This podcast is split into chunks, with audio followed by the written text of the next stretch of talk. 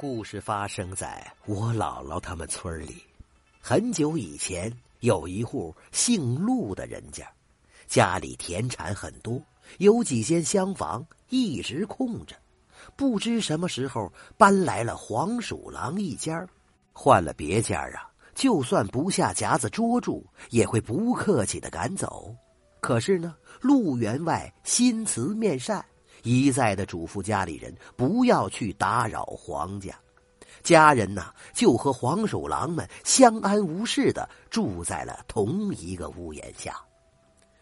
日子久了，黄鼠狼繁盛成了一个大家族，也不怕人了，大白天的也出来活动。爷爷背着孙子像模像样的在院子里溜达。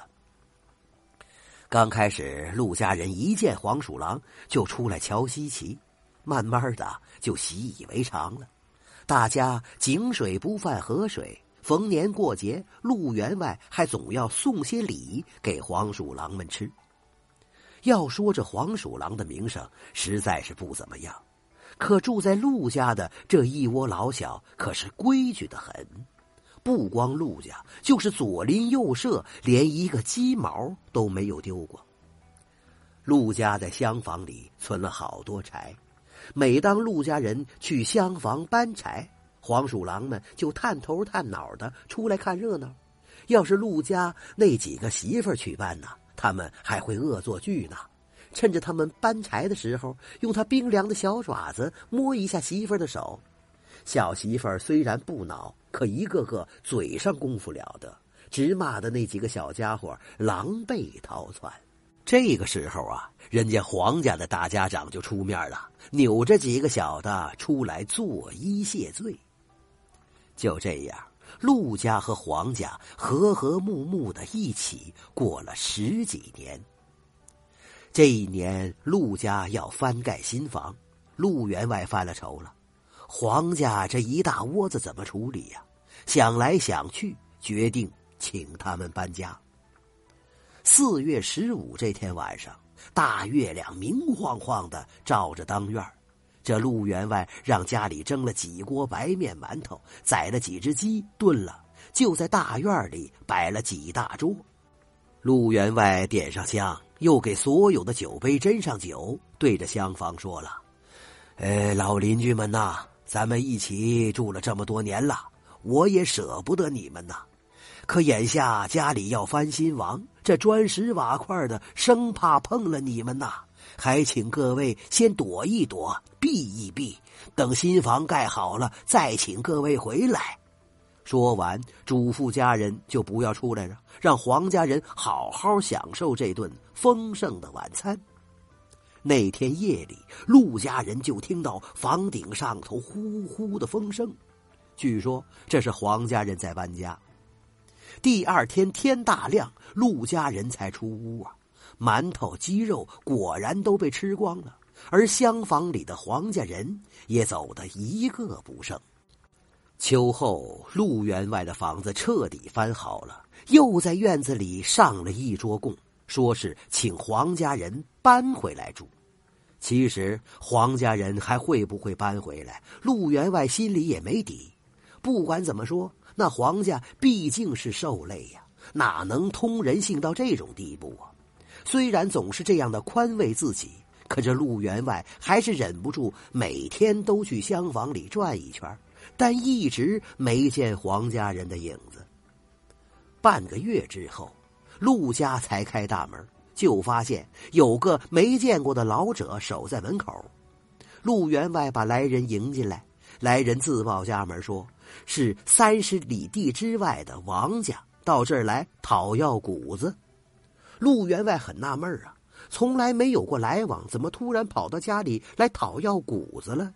那个人看出了陆员外的疑惑，就说：请员外去看看你家的谷吨有没有多呀？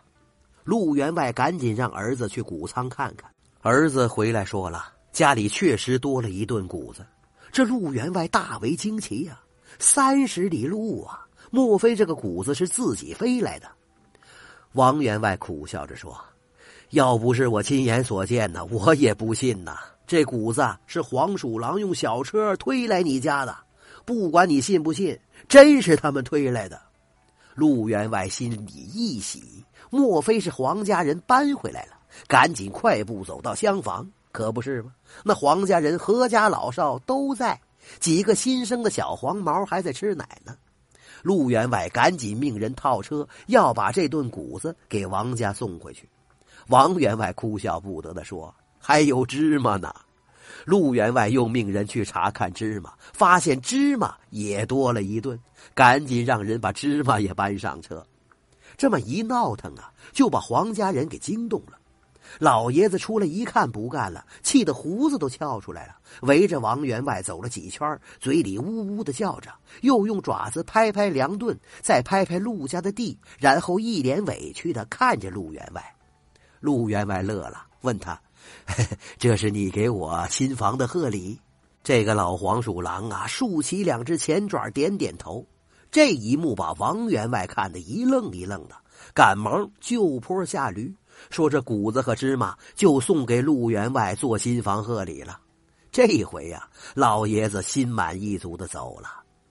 陆员外赶紧又把王员外让到屋里，让媳妇儿们做了一桌子菜，两个人喝了一顿酒，这才知道，原来半年前这黄家人搬到了王家，吃人家的，喝人家的，却不忘旧主。临走了还推人家两顿家当当贺礼，走寿都重情重义至此，让陆员外和王员外大发感慨。王员外走的时候，陆员外作为回礼，把自己家里最好的白面和花生油搬上了车。一来二去呀、啊，两家人竟然走上了亲戚。后来两个人索性结了亲家，在当地传为了一段佳话。